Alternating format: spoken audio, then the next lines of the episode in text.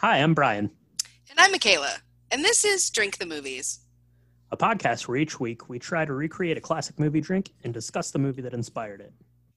Thanks for joining us. Now let's drink the movies. Well, hello and welcome to episode 154 of Drink the Movies. I'm Brian here, as always, with Michaela. And Michaela, show me the money. Uh, show me the money. Uh, I, you had me at hello. Uh, what what were the other the other ones? Uh, uh, I mean, I complete me. can't- Uh, all you the things. complete me. There's all a the couple things. that I can't say because we're trying to not cuss on this, but Mm, you, my emmer effer, like that's a good one. That's right. um, uh, g- uh, give you're my my ambassador Kwan or something. Yeah, yeah, exactly. That's Yeah. There's That's there's a bunch. I was looking up a list uh, for today's film, which is uh, Jerry Maguire. We're going to be talking about, and apparently, like it's the like the number like 26th most like quotable film or something according to the American Film Institute. So it's got that going for it, uh, for sure. It's got some uh, good quotes, some good lines, some good acting, uh, and we've got a good cocktail to talk about today. But Michaela, we're talking about Jerry Maguire today. Uh, sports movies, sports movies aren't really your jam, but what about Jerry Maguire? Uh, Jerry Maguire is not just a sports movie. It is a movie about the changing of a person's soul.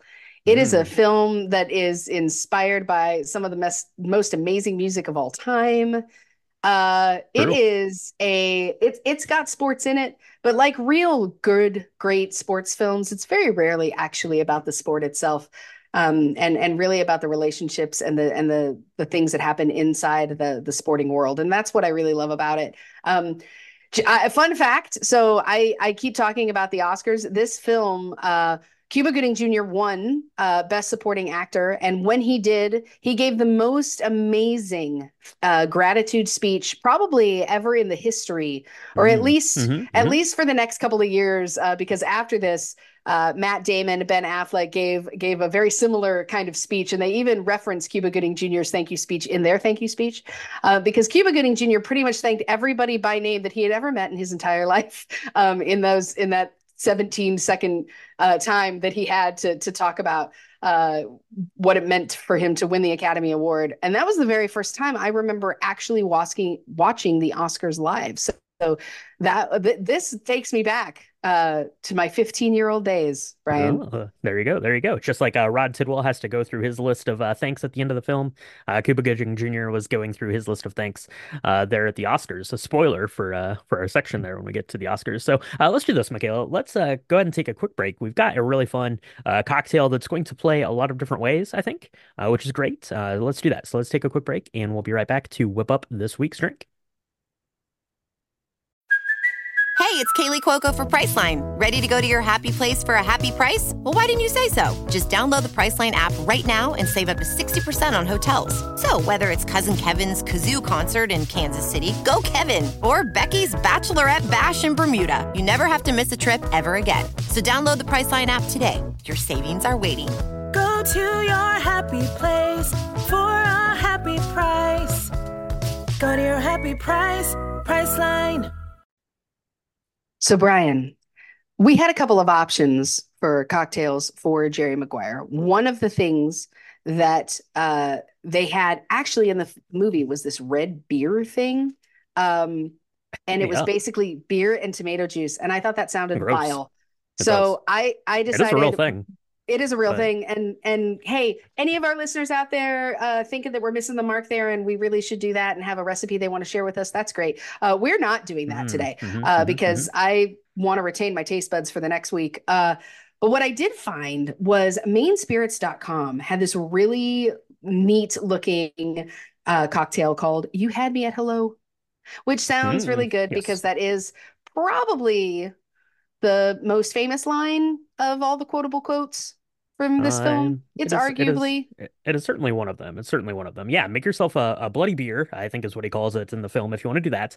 Although the guy that makes that totally uh, hoodwinks Jerry Maguire, so uh, not a good look uh, for that guy. Not a good tasting drink, although that is a thing. I've never heard it called a bloody beer anywhere than other than this film. But yeah, we are doing the You Had Me at Hello uh, today, and this sounds way better, way way better. I don't know if Yeah. Renee Zellweger, uh, aka Dorothy Boyd, would uh, like to drink one of these. Probably. Uh, on a side note, uh, as their pour uh, and struggling for money, they have a wedding and have like 15 bottles of Moët Chandon. So maybe uh maybe cut some bucks right there on your wedding expenses on a side note. But let's get Hmm. into this. Uh, you had me at hello. Uh, this Yeah. one also is going to feature some good ingredients here. So we've got two ounces of vodka, a half ounce of lime juice, and one teaspoon of agave syrup.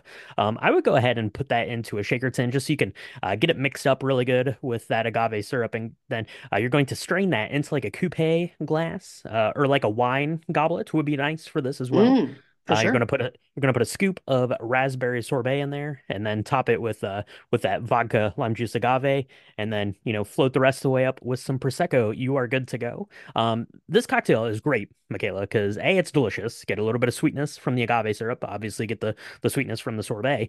Um, but it's perfect because uh you don't have to use raspberry sorbet. Use whatever kind of sorbet. So have a sorbet party. Uh, and make these cocktails up. This is like the fanciest of like brunch uh cocktail party type things ever. This is perfect.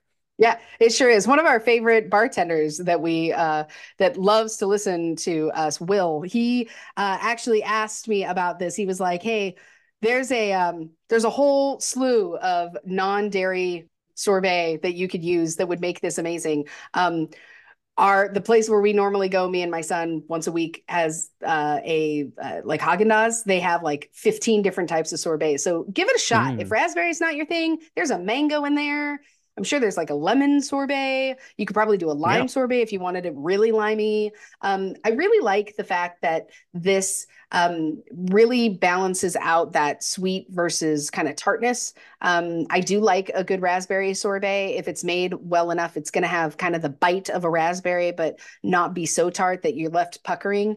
Um, Mhm. And I love that. Um, I mean, for the Prosecco, you know, you don't need to spend a ton of money. Um, you could do like a La Marca if you really want. Um, but the, the, at least in the Americas, that's kind of a higher price Prosecco. You don't have to do that um, because Yep. it's going to mix uh, really nicely with the sorbet and kind of muddle some of the prosecco flavor. So it's not gonna you're not gonna need um, to spend a lot of money on the prosecco here. Uh, I'm not saying you need to do Wycliff like I do, but you know somewhere in between.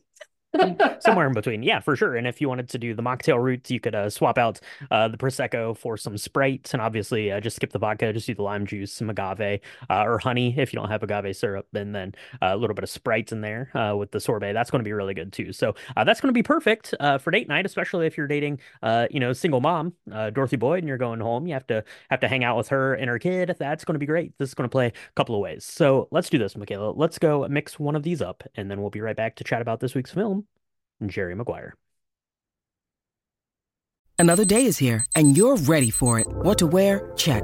Breakfast, lunch, and dinner? Check. Planning for what's next and how to save for it? That's where Bank of America can help. For your financial to-dos, Bank of America has experts ready to help get you closer to your goals. Get started at one of our local financial centers or 24-7 in our mobile banking app. Find a location near you at bankofamerica.com slash talk to us. What would you like the power to do? Mobile banking requires downloading the app and is only available for select devices. Message and data rates may apply. Bank of America and a member FDIC. My name is Jerry Maguire. I'm a sports agent. You could say I'm at the top of my game, but something just isn't right. Jerry Maguire. What can I do for you, Rod? Show me the money. You know what I'm saying? Show me the money! Money! Spoiler warning for Jerry Maguire. If you've not yet seen this 1996 American romantic sports comedy drama film that was directed, written, Wow. and co produced by Cameron Crowe, spoiler, because we're going to talk about all the things. The boy gets the girl, the boy becomes the ambassador of Kwan, all of the things that make this film uh, one of the the best like sleeper classics in the last Mm. thir- almost 30 years. I can't believe this film's almost 30 years old, Brian. It's The crazy to me. The film is almost 30 years old, which uh, means that we're even older than that. Yeah, for sure. So, uh, as you mentioned, Michaela, released in 1996, written and directed by Cameron Crowe. And this, of course, stars Tom Cruise as the titular sports agent Jerry Maguire, uh, Cuba Gooding Jr. as his last and only client, Rod Tidwell, and Renee Zellweger plays Dorothy Boyd, uh, the only employee uh, slash love of the life of Jerry Maguire. So, um, Michaela, this uh, film came out, did pretty good. It made a lot of money uh, at the box office. Also, it did pretty good uh, come Academy Award night in terms of uh, uh, some nominations there, and the one big win, which you uh, mentioned in the opening uh, bit of the episode there, nominated for five Academy Awards. So Joe Hutshing, uh, nominated for Best Editing, Cameron Crowe for the original screenplay there, Tom Cruise nominated for Best Actor, and it was nominated for the Best Picture of the Year. Uh, Cuba Gooding Jr. wins for Supporting Actor. Uh, on a side note, in the Golden Globes, Tom Cruise won and Cuba Gooding Jr. lost. So a bit of a flip flop there uh, for the Academy Awards. So that's kind of uh, kind of interesting, I think. So uh, Jerry Maguire, it came out in 1996. We were both, uh, you know, like 14-ish, I think, probably when this came out. So um, I remember seeing it kind of around that time. But what I remember more than the actual movie itself uh, is everyone just saying these lines all the time. Saturday Night Live, every commercial, every like person you knew walking down the street would just randomly like stop and shout, "Show me the money" uh, at you, uh, whether it had any sort of context to anything that was going on. Show me the! The lines from this movie were as big or bigger than the movie, I think. Yeah, no, totally. I mean, I feel like I knew all of these lines way before I had seen the film. Um, I definitely saw the film in the 90s. Uh, I saw it before I went off to college, but I feel like I was pro- I was probably 97 or 98 before I actually saw it. Um, Mhm. I don't think I saw it in the theater, but I knew all the lines. And so it was really interesting uh, because at the end, you kind of know what's going to happen because you know that Renee Zellweger, like, uh kind of tearfully is like you had me at hello and like her voice Mhm, chokes up yep. and everybody just remembers that. Um i also remember the soundtrack and we really got to talk about that. Uh cameron crowe is known now as this legendary soundtrack picker for all of these shows that he's done. Uh i'm looking at you roadies. It's amazing. It's only one season. Go watch it. Um but th- there have been uh the, he did singles he did this he's done a bunch of other stuff that's amazing and Yeah, You missed Most- you missed the most important soundtrack one that he did, of course, is almost famous, but uh, go on. Oh, of course. Gosh, yeah, sorry. Um, you're right. Uh, but he's he's done oh say anything. He also did say anything, which is big in in the music uh for, from a soundtrack perspective. Um, but this soundtrack is is really kind of I want to say the most eclectic. Uh, it's got everything from Mhm, like mhm. Elvis to like Bruce Springsteen has one of the most amazing songs that he's ever done. I know that that that that that's a big that's a big claim, but I really love the Bruce Springsteen song on this album. Um, oh, it's just so great. This whole soundtrack is amazing. And one one of the things that I find so great about this is he the way they tell the story with the overlay at the beginning and can they kind of um use Jerry Maguire as a kind of a- narrator at first telling his own story and then they Mhm. shift um eh, with the music as well and you really beautifully done Yeah, for sure. Um, yeah, you mentioned kind of the beginning there, and it starts almost with like a monologue that uh, Tom Cruise, uh, Jerry Maguire, uh, is giving almost like in the first like 10 minutes of the film. He's just kind of narrating uh, this bit, right? And it's talking a little bit about uh, kind of, you know, who a sports agent is, who Jerry Maguire is in relation to being a sports agent. It's kind of kind of going through and, you know, showing him, you know, in these uh, very expensive suits, going to these very fancy looking parties and talking to these very famous uh, athletes, uh, you know, as this uh, superstar sports agent kind of a thing. But he's going to have a little bit of a meeting uh, there. One of his uh, clients, uh, I believe, is a hockey player. There is in the hospital with like his fourth concussion, and his son tells him so. Says "f you" to Jerry Maguire. This this young boy says, "You gotta, you know, someone needs to protect my dad, and if you, his agent, isn't going to do it, then who's going to do it, right? He's he could die out there." And Jerry Maguire takes that lesson to heart. So a little bit of booze, a little bit of uh, FUs from that kid are going to him home to write uh, this 25 page uh, memorandum, aka mission statement about it was a what, mission statement brian what it was he a wants to statement do. I began writing what they call a mission statement. Not a memo, a mission statement. You know, a suggestion for the future of our company. It was a mission statement. Uh, what he wants to do um, in terms of being a sports agent, uh, and he thinks it's going to be a really good idea uh, to send this out to all of these other uh, high flying sports agents out there uh, who only care about money, and they all say that's that that's really great, Jerry Maguire. We totally agree with you, except not really, by the way. Yeah, except not really, by the way. And to be fair, when I first saw this as a young, you know, teenager, I didn't understand what the big deal was.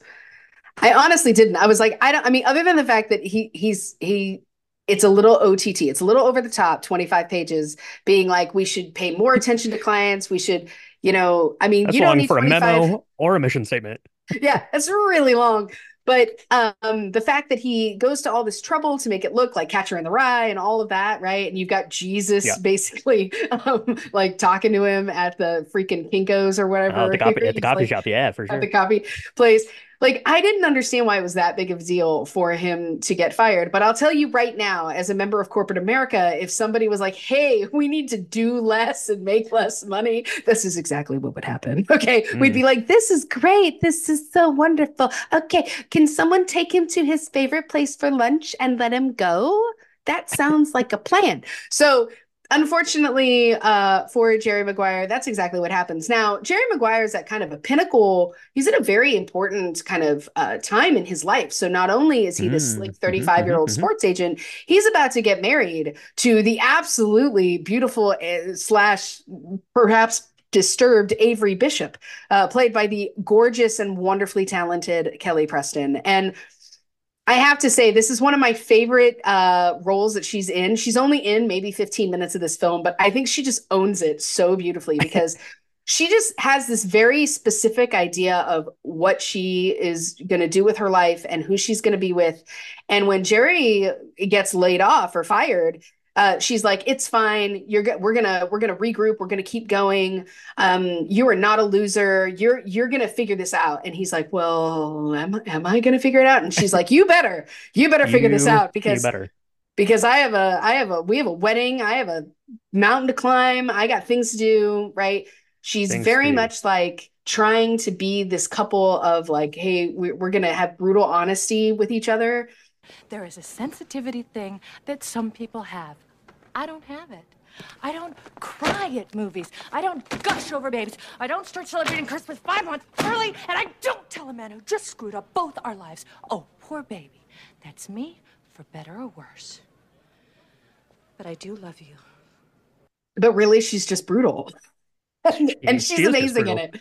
She is Yeah. amazing in it. I love the the transition to meeting her character too, because uh, kind of at the beginning of this film, uh, you get Jerry Maguire there. He's uh he's on the airplane, right, up in first class, and he's uh, talking to this girl sitting next to him, and she's like going through uh the the proposal story, and you have uh, Dorothy Boyd, played by Renee uh, Renee Zellweger, uh, there. He's sitting in coach with her son, and and she's like she's like crawling down the aisle of the plane, like hanging on every word that Jerry Maguire is saying about love, and uh, she's just so like infatuated with it. And then you know, it gives. uh, to the airports and she's looking for his son. And uh, she recognizes uh, Jerry Maguire there as someone because they both work in the same office there, that uh, sports marketing or uh, sports management agency. And uh, she says something uh, to the effect of, uh, his fiance must be like the classiest lady ever. And it, you know, transitions to the scene that gets at the R rating uh, that it has there in the film, uh, there with uh, Kelly Preston uh, playing Avery Bishop there, the uh, the fiance. So that's pretty great. But yeah, as we mentioned, you know, Jerry Maguire, he writes this memo slash uh, mission statement. He passes it around, and then yeah, uh, going to get axed from your job, right? Don't uh, ask these people, these sharks in suits that uh, really are only existing to make money for this place to not do that anymore. So uh, he goes, and his former protege, Bob Sugar, played by Jay Mohr, uh, is going to take him to this place for lunch, and uh, goes and says, "Yeah, you're fired." Yeah, you really are. You should say something. And they they kind of go through that. And then you get the maybe my favorite bit of the movie, right? Jerry Maguire's there. He's like running back to his office to try to make all these calls. And you've got Bob Sugar there on a cell phone, and there's like an assistant to him just handing him cell phones as they're going through like the entire client list for Jerry Maguire. And Jerry Maguire uh, keeps two of his uh, of his clients, right? So he keeps, Yep. of course, uh, Rod Tidwell, played by Cuba Gooding Jr., and he also keeps uh, maybe the more important one, at least here at the start. Uh, what is this? Is like Frank Cushman, Frank I think is, is the name, right? He's uh, going to be the number one draft pick potentially, uh, played by Jerry O'Connell, and that that's the big that's the bigger fish, uh, which Right. rubs Rod Tidwell the wrong way a little bit. But you got you got to make money. You can't just be poor on the street. Uh, But luckily, he's got a couple things going with him: some fish and Dorothy. Some fish and Dorothy. That's right. Uh, I will go with you. Dorothy Boyd, thank you. I do love this scene because it is very much like when he when he exits his office and his own admin assistant is like Jerry we're 3 months away from the pay increase like I'm not going with you like you're on your own and he's like what um he's like you know we're going to go do something really inspiring and I'm going to go live by these values that now are you know putting me on the unemployment junket and Dorothy Boyd is like I will go with you. And it's this really beautiful moment um Uh, but then, of course, I love when they get into the elevator, and the first thing she asks him, she's like, "You're gonna have like medical insurance, right? Because I live in America, and and it's really tied. Like the the health of my only son is tied to whether or not uh, I have a job that can help me pay for my uh, medical insurance. So it, it's very um, poor Jerry. Like he he has he has Rod Tidwell. Rod Tidwell has put him through. One of the reasons why he doesn't have any other clients is because Rod Tidwell was talking to him for like an hour, telling him to uh, about all his problems and how he wants this personal attention. And his wife is, you know, they have a son, but his wife is pregnant, and they have like this ant problem in their house, and he needs to make like ten million dollars, and he wants Arizona State. He wants to be an Arizona Cardinal again, and all of this, and and um and so Jerry Maguire has to really manage that uh, need that Rod Tidwell ha- has for personal attention with kind of the golden paycheck, which is uh, Frank Cush. uh, who's going to be this draft kid, right? And mm-hmm. Jerry O'Connell is amazing because if, if, nobody remembers, Jerry O'Connell was Vern in, in Stand By Me, and he does not look like Vern now. He is like super tall he's ripped he's you know he plays the guitar he's like on his on his couch and he's like kush lash kush lash he's got like all of these really like neat um I the word has left me, Brian. He's got all these really like Pepsi want endorsements. He's got all these yeah. really cool mm-hmm. endorsements. Mm-hmm. Um, there's a guy that yeah, like he tells delivers... the guy at the ho- he tells the guy at the hotel, he's like, "What size shoe do you wear?" And the guy's like 11 and a half. He's like, "Take two on your way out." like so cool, right? Um, but there's this Team Cush hats. That's right. Good. And there's this ESPN like symposium that happens. And I really love the beginning of this because Jerry Maguire uh, asks Rod Tidwell to show up, even though there's really nothing Rod Tidwell's going to be doing there. There's no, he's not part of the draft. He's not, you know, he's not making any deals. He's waiting for his offer to come in. Um, you know, Jerry O'Connell is there, Frank Cush is there to like go be part of the draft. But all Rod Tidwell's going to do is walk the lobby, and it's the one of the most amazing scenes uh, of this film because you see all of these real um, commentators from ESPN talking football, talking things that mm, I have no idea anything about. I find American football pretty boring. Sorry, not sorry.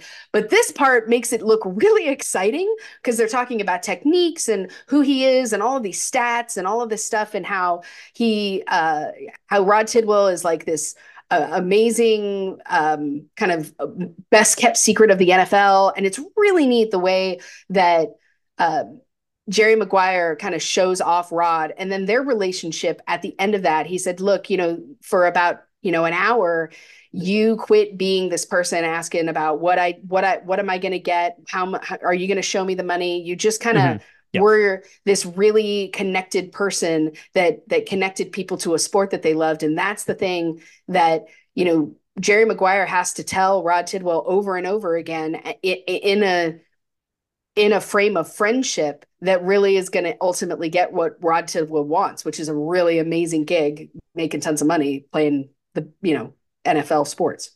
That's right. Yeah. So, uh, so Frank uh, Cushman Cush there is the uh, is the golden child, but unfortunately, you know, Jerry Maguire doesn't get that in writing. Uh, his dad says that his word is strong as oak, but that apparently is a lie, or it's terrible oak tree that he's talking about because uh, he goes and signs with Bob Sugar, uh, the absolute worst. So uh, he loses out on his golden ticket. Right. Uh, he goes from having this client that's about ready to make I don't know like fifty million dollars to you know Rod Tidwell, who's uh, uh, on the uh, on the edge of not even uh, you know being anyone in the NFL anymore. So that's kind of his last client. And uh, we're going to spend the next kind of you know the next like third of the film basically kind of exploring that friendship but we're also going to be exploring uh, kind of this relationship that jerry maguire is going to be starting with dorothy boyd. Obviously uh, you know dorothy left to go uh, work for him but there's going to be some immediate sparks flying including uh, your first night at your new job with your employee uh, going to lean over for a kiss. That's not great. Uh, and so says dorothy's i think it's her sister it's her Laurel sister. Boyd who's played by bonnie hunt. Bonnie hunt is amazing in this like the entire movie. She's like i don't like that guy. I don't trust that guy. She even says you know that guy is lonely and broken and he would go home with a garden tool tonight. So watch what you're doing, Dorothy. But Dorothy doesn't listen to her sister. Dorothy, I mean, Dorothy is uh, is uh, awestruck by Jerry Maguire. And you know who else is awestruck by Jerry Maguire? Ray, her son, played by Jonathan Lipnicki, uh, who has some of the best lines in the movie, including that your uh, your head weighs eight pounds. Michaela, did you know that? I didn't. I didn't know that, and I can't compete with it. You know that my next door neighbor has three rabbits? I can't compete with that. Yeah, it's look, as a mom, one of the sexiest things you could do is be like really sweet to my kid. I mean, it helps that you look like Tom Cruise. I mean, that that helps. But um, you're right. Bonnie Hunt is amazing. He, she's like, look, people are different people. He's hanging onto the bottom rung. Like, and to be fair, Jerry Maguire shows up and he's in these dark glasses. It's the middle of the night. He's obviously like way drunk. Um, it's like and risky business 2.0. It, it really is. And then he takes off his glasses and you can see that he's got like this giant tear in his eye because Avery was like, dude, you lost Cush. What the hell? I'm just going to break up with you. And I'm, well, actually, she's really mad at him. And then Jerry Maguire says, uh, I don't think this is working. Like, I know we're supposed to get married, but I think something is very wrong here. And she's like, I did the 23 hour climb to El Capitan in 18 hours. I can make this work. Like, yeah. don't, don't look at me, look at me. and he looks at her and he's like, no, I can't do it. And she won't let herself be disappointed or heartbroken. So she just punches him she in the gives face. him the old one, too. Yeah, real, With- real hard punches. Yeah, Kelly Preston does not look like rock on a ring. Want to mess with. Yeah, even Right. says that right to uh to Dorothy is like, well, thank thankfully she didn't get the ring that she wanted, or else this cut would be uh worse above my eyes. Way So I really, I really see like that. But yeah, space. He uh, he totally leans in, right? Uh, feeling broken, feeling vulnerable, feeling the need for attention, and that's something that we've learned kind of about Jerry Maguire. Especially there's like a like a bachelor party that he'd had like at his old old business, and they make this video, and it's all of these girls basically just saying that Jerry Maguire can't be can't be alone, and he's definitely showing that right now. He leans over and uh, gives Dorothy a kiss, and she's like, "That's probably not great." And uh, Jerry Maguire I really like kind of the the lines here, some of the the writing from Cameron Crowe, and he's like he's like, "I'm just getting that feeling right now that you know." I'm not, you know, embarrassed or feel bad right now, but I have that feeling that I'm going to be really embarrassed tomorrow. And I like that. And I think we all can kind of relate with that, right? And and the moment you've done something real dumb and you're like, I can feel that this is going to be real embarrassing uh, as soon as I've come to terms with that. Uh, so so that so that doesn't look good. They immediately agree that this needs to be a professional relationship, except for like 24 hours later, they're like, let's go out on a date and hook up for real. Let's do it. And what a scene that is. I mean, so I mean, gotta it's, it's, say- it's a little, it's a little, uh, little uh, public display of affection, uh, doing whatever they're doing on the front oh my gosh. No, doorstep but of their that's what- house. so we got to talk about it because look, um, Neighbors, this- avert this- your eyes. No, it's. I don't think it was that. I don't think it was that bad. But Don't cry at the beginning of a date. Yeah, just cry at the end like I do. they they make it look incredibly erotic, and all you're seeing is a close up of Renee Zellweger's face. And I got to tell you, at like at 17, 18 years old, I was like, I don't have any idea what is happening outside of this camera frame, but I really wish I'd known because it looks like it's amazing, especially with the with the the music that's behind it. Because there's this really Mm, soft mhm, piano mhm. and the plucking of the piano, and she's like, her breath catches. It's amazing. It's really hot. Um. But one thing I really do love about this is when he's like, she's like, are, are we sure we really want to do this? And he's like, oh, hell yeah. So she goes back in, she makes sure that her son is taken care of and that he's asleep um, because he's her number one priority. And that comes back later. But then uh, he and her, you know, they kind of, they make it to the bedroom and they're laying there and nothing, you know, Jerry Maguire says, You know, this is going to change everything. And she's like, Do you promise? Do you promise it will? Because she has been like hanging on to this idea that they're now going to be this unit. And Jerry Maguire, not great at being alone. One thing that they say about him is that he's great at being your friend. Like, if you want a friend, that's awesome. Mhm, He can yeah. be there for that. But when it comes to true intimacy, he doesn't have a clue what he's doing. And anytime you try and get close, he either is going to push you away or run away himself. And we see that because over the course of the next couple of weeks, he spends more and more time with Rod Tidwell and Rod Tidwell's family trying to figure out what they need. They decide they've got this really horrible contract that comes in. They're going to be what they call a free agent. If you're like me and doesn't doesn't don't know anything about football, I guess what that means is that you're gonna you're up for you're up for contract next year. So you better not get hurt this year because if you get hurt, you're not going to have a job next year. And so they're just going to fill out the finalize this rest of this existing contract and then they're going to be you know maybe they maybe he won't play for the cardinals he'll play for someone else but he's got to have a really strong year. So there's a Mhm. lot of pressure right? Um what i find really interesting is the relationship between rod tidwell and jerry as this whole thing is going on. Because rod tidwell he might seem really boisterous and seem really fun loving but he also isn't stupid. And he asks jerry some very pointed questions Jerry is he really seems to just fall in love with this kid, which is like the opposite of what you'd think, right? Like Mhm. he in, is like instant family because he loves this kid. Yeah, for sure. And um yeah, Dorothy definitely can sense that, right? And she even uh goes on to to you know say as much, right? Uh, she's never seen, you know, her son, you know, like take to take to uh, like a man um in that sense like a like a fatherly figure to him, you know, since uh she uh, had left her her husband. We never really get the story of that because uh they're at that first kind of actual date they go on uh there. Uh Dorothy says, "Let's not tell each other sad tales" or something about uh something to that effect when they're uh, kind of talking about their histories there. So uh, that is pretty neat sentiment, and yeah, it's it's really neat kind of this time uh, that we're spending with Rod. Um, Cuba Gooding Jr. is is very excellent in this role. You know, very well warranted on the Academy Award there that he uh, wins for this role because you really kind of throughout the film see him kind of growing uh, into the story.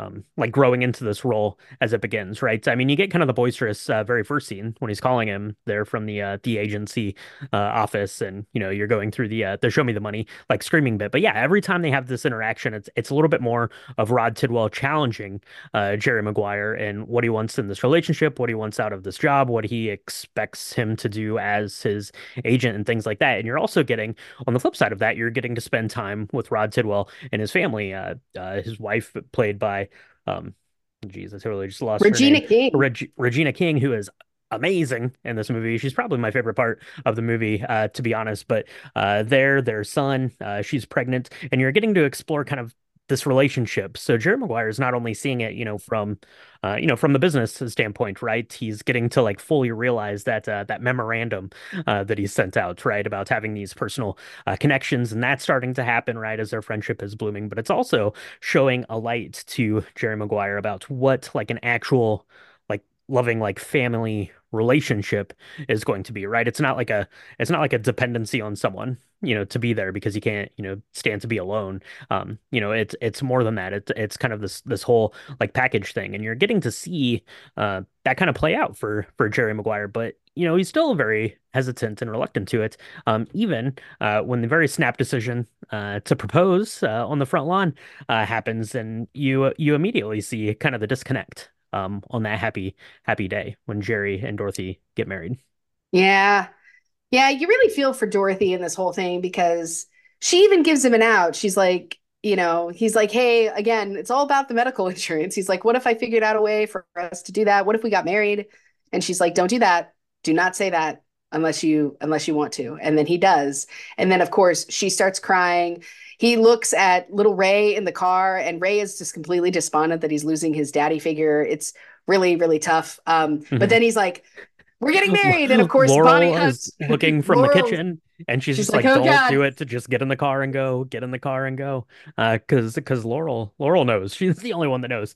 Uh, her and Rod, Rod who comes to the wedding and uh is singing, not not the best singer, uh Cuba Gooding Jr., I will say, I will say. I love that. He's like, he's like, I'm gonna send this tape out to uh to people. And he's like, that's fine. I know where you live. So uh yes, even him, like in, in that moment, like when it's happening, he's like uh, see, see what you did. Now, now you got married. Congratulations. You didn't listen to what I said, um, Right. which is which is probably probably the best scene and probably the best acting from Cuba, Cuba Gooding Jr. when they're they're there, they're walking out of uh, uh, some.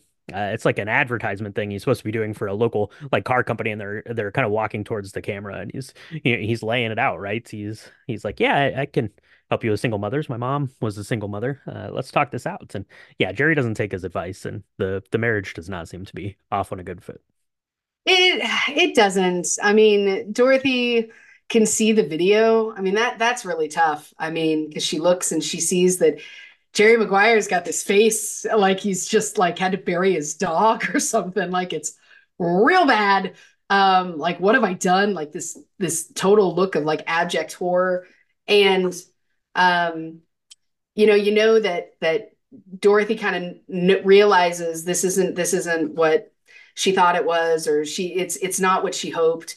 Um, but but good on her. One of the things that I really love that this does is it doesn't uh, project Dorothy as as a victim of this per se, right? Like we this could have Mhm. gone that way, right? we could have totally been like oh you know jerry finally figures out that he's in he's in love with her on his own but no she she stands up to him um she has this conversation with him in the backyard and it's it's one of my favorite um kind of moments of the movie um when you look at a relationship right where she's like look i think this is my fault i think that when you proposed to me you didn't really mean it and i really wanted it to happen and you know what I, I, everything seems fine. Like if we didn't talk about this, we could lose 10 years of our lives just kind of going around the elephant in the room. And the elephant in the room is you really love my kid, but you just, you really like me a lot. Um, and he has no, he has no defense because he knows that she's right. That's exactly mm-hmm. how he's yep. been acting. And she's like, look, I, am gonna walk out and like I'm not gonna leave you right this minute, but she walks out of the space and he has to really sit with that um, because she's not mad at him. She's not telling him he's a horrible person. She's just like, I think that we made a mistake. And you know, let's take the break and figure. You know, the the long break you're going to have on the road with Rod. Let let's take that time to really think about what we want because this isn't this isn't right. And I really loved that. For me, um, as an impressionable 17, 18 year old girl when I saw this. And Jerry Maguire's like, What if I'm not built that way? What do you want? My soul or something? And she's like, mm-hmm. Yeah, I deserve that. I deserve that. And you might not be built this way, but I'm not built to wait and and settle either. I mm-hmm. deserve mm-hmm. exactly what I get. And for me, I channel my inner you know, Dorothy Boyd whenever I'm feeling like I'm settling or I'm not getting what I deserve. Um, because she's quiet about it, but she's not going to take any crap. She's just like, I'm, I'm gonna, I'm gonna get the relationship that I want. If it's not with you, it will be somewhere else. Cause no matter how great you look, Tom Cruise, you know, so good. That's right. That's right. Yeah, exactly. Um, and yeah, they decide to to kind of go off. He's they're going to be taking kind of an extended break because uh, Jerry Maguire is going to go on the road with Rod Tidwell, and then it's going to kind of culminate here. It's a at a Monday night football game, which is happening, you know, kind of late in the season. I think there's like two games left or something. Uh, the the uh the semantics of that are are not what's important, but what is important is that uh the Rod Tidwell, the Arizona Cardinals, have found themselves with the uh, potential of making a playoff position. Rod Tidwell has turned in a very good season and uh, hopefully he turns in a very good game here on Monday Night Football. Jerry Maguire is there um, in attendance. I like there's a couple of instances when we're seeing Rod uh, playing, uh, you know, football, you know, there for the Cardinals, and it's going back to uh, to his home, right? So Marcy is there with the the son, and then uh, eventually the new baby, and kind of the rest of the family, and they're all, uh, you know, kind of cheering him on. I I really like that kind of back and forth. But yeah, they're at this game, and Rod is having a very good game, except for uh oh, bad news. You catch a touchdown pass, but you land on your head, uh, probably concussed, probably bad, uh, might have broken your neck. Uh, he passes out. Uh, it's no good. I really like then You get uh, Jerry Maguire's running down, and he calls uh, Marcy there on the cell phone. You know, she's freaking out naturally. You know, trying to figure out what's going on uh, with that. And she's like, no, tell me, tell me what's happening. But uh, all is good because uh, Rod Tidwell uh, springs up, does like a handstand, does some like breakdancing. All of a sudden, I don't know that you'd be uh, quite that nimble after uh, taking taking a knock to the head like that. But but that's what happens. And that's good because it's going to get you your contract that you wanted. But more importantly than that is after Rod's finally getting the attention that he's wanted kind of throughout this whole thing, right? All of the reporters are there to talk to him. Um, and what does he do? He pulls over uh, his new best bud, Jerry Maguire. Um, then he talks about kind of this relationship that he has with his wife. Jerry's kind of hearing that from Marcy uh, on the phone and realizes uh, that maybe he has, is ready uh, to give up his soul for someone. Yeah, maybe. And it again, I love I love the cinematographic choices that uh, were made um, for this because he answers the phone thinking it's Dorothy and it's not. It's his wife. It's it's Rod Tidwell's wife. So he hands the phone over and he can hear them and he's like, "I love you," and "How's the baby?" and "What? I'm okay." and and he just leaves. He just up and leaves. And you see him running through like a rental car and he's running through the terminal on a plane. And this is all before september 11th so it's actually plausibly uh, it could it could have happened. Who knows? Um, and he gets home uh, to see um, this this divorced women's group that's sitting on laurel's couch. Um, laurel is a is a nurse uh, and she has this divorcee group and throughout the whole film and they're talking about like does behavior change and are men like the enemy and all this and and who's in the divorce group now? Well you know dorothy. She's like hey I've heard you guys tell these sob stories, and you know, maybe men's the enemy, but I still love the enemy. And she's kind of there to help clean up. And in comes Jerry, and he tells her, you know, that famous scene, I love you, you complete me. And she's like, Shut up, you had me at hello. And then they hug, and it's wonderful. And it's everything's fine. Everything's And then, fine. and then they hug. Yeah, he uh, he even takes a, an about face there in uh, terms of the way he feels about Dorothy, uh, for sure. And all is well that ends well because we're going to end uh, kind of the film with uh, I don't I don't know what show it is. It must have must have been a real show. Uh, probably It's the Roy sports Firestone having Sports Show. I don't know. I never heard of that, but uh, apparently uh, Rod Tidwell is on there, and uh, he's made a comment earlier that everyone that's on the show always like breaks down and into tears Right. on it, and he's like, "That's not going to be me," and he's like, "I'm going to be on there one day," and uh, so he does get on there, and he finds out that uh, Jerry Maguire has uh, secured him a new contract uh, for even more than he'd originally wanted, more than that ten million dollars. It's like eleven and a half million dollars or something, and then Rod goes through and gives you know thanks to everyone, his offensive line, thanks to his family, thanks to his I don't know his mom or something, and then uh, eventually uh, remembers and he gives thanks to uh to Jerry Maguire, and Jerry Maguire then is seen you know kind of kind of hobnobbing again. I think like Troy Aikman, I think is the the football player there um in that instance that he talks to, and uh, all seems all seems good in the life of Jerry Maguire. He's got his he's got his his best bud Rod now. He's got his client. He's got his his big payday. Uh, that's been nice, and more importantly, he's got his love there uh, with Dorothy uh, and little uh, Ray, who's going to throw a baseball real far uh, over a fence, and maybe that's going to uh, set up the sequel. I don't know. Uh, not not today, says Cameron Crowe. Uh, but yeah, that's that's kind of it. It's really just kind of an exploration, I think, of you know Jerry Maguire's kind of kind of learning these relationship bits, and um, I hadn't watched this Michaela since you know pretty much when it came out, you know, maybe a, a year or two um after the film came out. And like I said, you know, kind of the kind of the lines of this movie almost resided larger than the movie itself. So uh watching this again uh for that, there was there was a lot that I didn't remember that well. Um but it was really good. It was it was a good kind of examination of this character. I think I don't know that like the love story of it played uh quite as well um in modern uh, storytelling, but what do you what do you think? What do you think about this one? I mean, I, I tend to agree with you. Look, I love the beginning and the middle of the love story.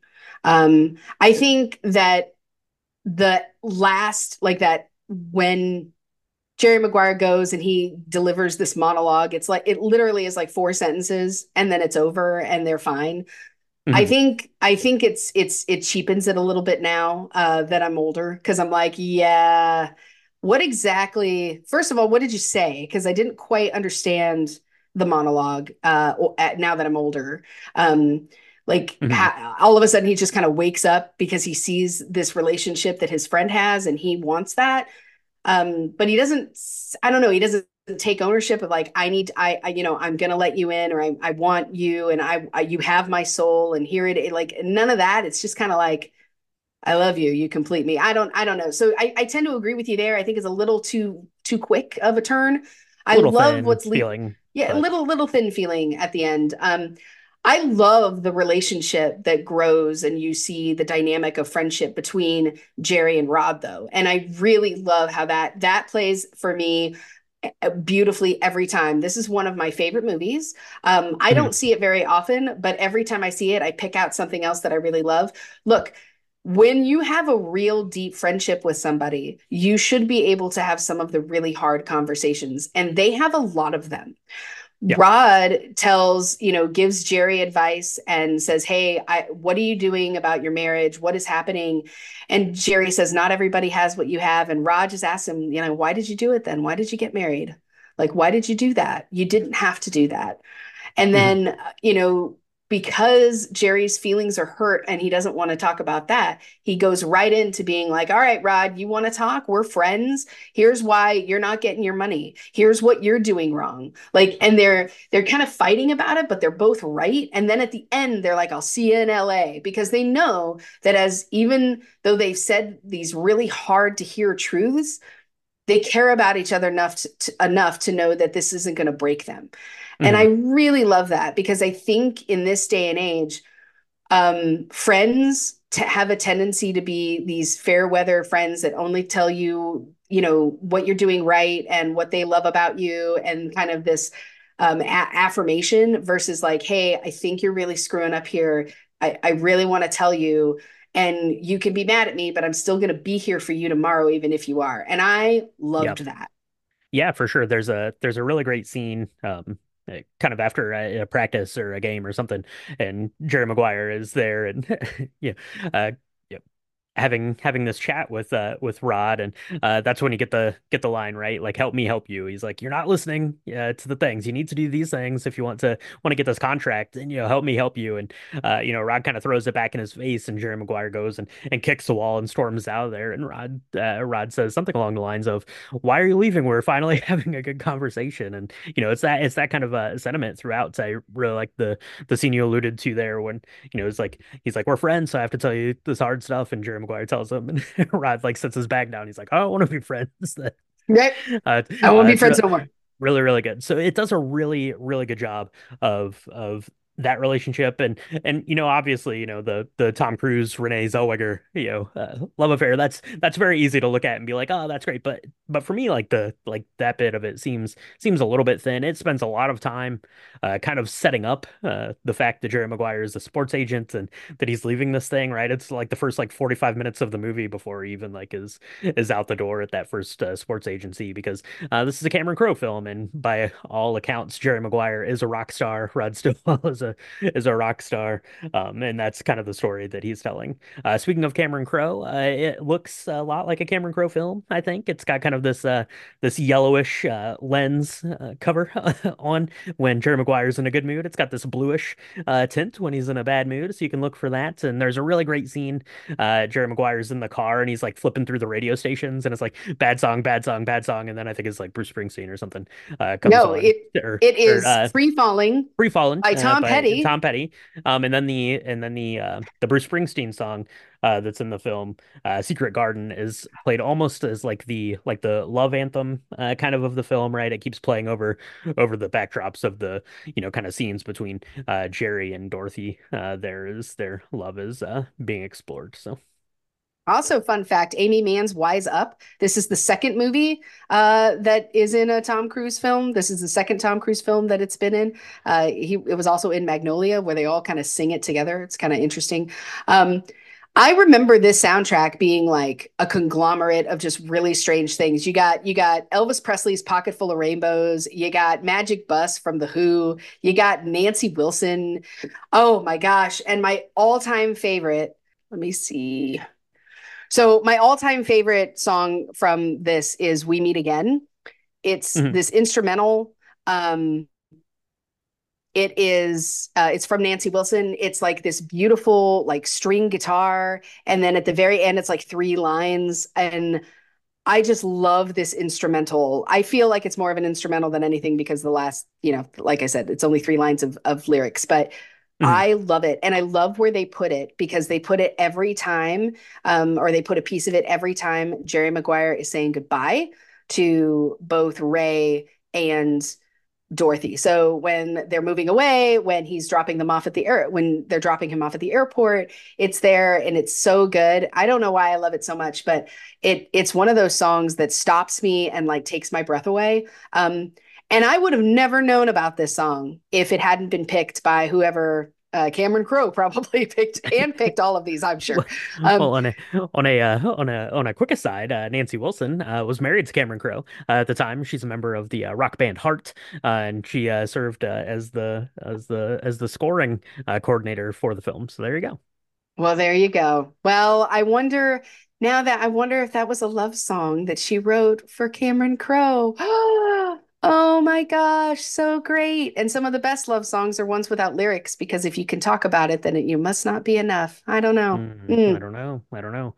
I don't know for sure, but I do know that the love between uh, Jerry and Dorothy is real and they are happily uh, ever after, uh, hopefully, uh, I guess, out there. Apparently, there were some uh, some talks of, you know, doing spin offs like a TV series or something like this, but uh, Cameron Crowe always kind of said, nah, not that interested in doing that. So, yeah, that is Jerry Maguire. Like I said, it's not something that I watched like recently at all. Like I probably had not watched it for I don't know, 25 years, something like that. So it's interesting going back back to it to uh to see it again because you know a lot of the stuff you remember, obviously the the lines, you remember the Cuba Gooding Jr. performance, you remember the Oscar speech speech almost as much as uh the performance in the in the film there. But it was it was interesting going back and seeing the way that um, you know, kind of love story like this was, you know, portrayed 30 years ago. I think it would be written uh, differently uh, now if you're doing it. Uh, maybe you'd spend more time there, but it it's really good and it really kind of highlights uh, these acting performances, which is why they were so heralded.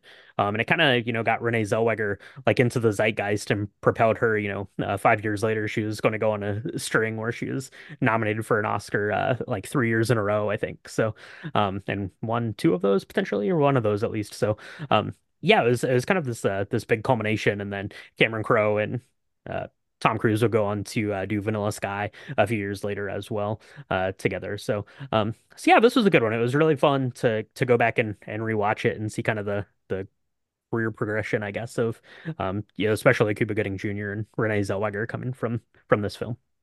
Yeah, for sure. Um, like I said, it's one of my favorites. I definitely think if you've not seen it, we've spoiled it for you, perhaps, but it's worth your time. Um, and listen, if you have seen it and you don't know what we're talking about with the soundtrack, uh, I'm sure the rectangle that you have has a way for you to listen to the soundtrack. And if you can get it on vinyl, it's probably even better. Enjoy that because the the soundtrack is kind of a, a an other world all in itself. That's right, absolutely. So uh, that is Jerry Maguire. Let us know if you uh, watched it uh, back in the day. Let us know uh, if you would like to be uh, shown the money, or um, you if you had us uh, from Hello. Let us know that, and let us know if you make you had me at Hello from the cocktail this week. Let us know what kind of sorbet you used, and let us know what you think about sport games. I guess NFL, if the Arizona Cardinals are your jam, let us know that. You can do that on our social medias. That's at Drink the Movies on Instagram and X and Threads and Bluesky and Facebook patreon.com slash drink the movies. If you want to support the podcast further, you can go to patreon.com slash drink the movies. We've got bonus content out there, including our uh, coverage of uh, the original Mean Girls, the 2004 version, uh, just uh, this month going on. We have extra uh, bonus cocktail chats and stuff like that. We're going to be getting some Oscar uh, bonus content out there. You know, now that the nominations are out for that, we're we're neck deep in getting our Oscar watches done. But I think we're we're in pretty good shape. We're in pretty good shape this year. Um, so we got that going on. You can go to our website www.drink themovies.com. If you want uh, written uh, recipes, pictures, all that good stuff, you can find that there. Um, and you want to make sure that you get subscribed to the podcast. We've got a lot of good stuff coming, uh, probably some Oscar stuff, uh, some old classics coming back to the theater we're going to be uh, talking about as well. So, Michaela, where can they do that? You can find us on Apple Podcasts, Spotify, Stitcher, Goodpods, Near Pods, anywhere where you're listening to right now, I'm sure on your little rectangle there's a subscribe button. We try to do two drops a week. Uh, Oscar season is newly upon us. I'm super excited. Tomorrow, uh, well, let's see yeah, as of this recording, tomorrow we're going to have the nominations come out. So I'm really hoping that we don't have 70 movies to watch. Uh, we probably will have quite a few still left, but that's fine. Um, but right. we're going to talk about all the movies, all the things. Um, we're really excited and grateful to be able to do this. If you're liking what you're hearing, leave us a five star review. Share us, share all of our stuff on social media. Really helps us get the drink the music, drink the movies, uh, all the drink the things out there. That's right, absolutely. So, uh, yeah, thank you so much for tuning in to Jerry Maguire. Stay tuned. We're gonna have some uh more fun stuff coming at you next time. But uh, with that in mind, Michaela, I'm gonna I'm gonna go uh, to the store. I'm gonna pick up uh, I don't know. I think like some mango uh, sorbet. That sounded pretty good. Oh, and you mentioned that. I think I'm gonna give that a try. So let's go mix up a couple of those, and we'll talk to everyone next time on Drink Drink the movies. The movies. I think my favorite line in the whole movie is when they're leaving the uh, NFL draft thing, and and Rod's like, uh, "Didn't we come here in a limo?" They're getting into a cab to go back to the airport. Yeah, no, and my favorite is probably Laurel and her sitting while Laurel's having a cigarette, and she's like, "Don't worry, he's not going anywhere." And she's like, "I don't want to talk about this, but you can't talk about anything else, can you?" And she's like, "Nope, I'm incapable of small talk." It's definitely my favorite.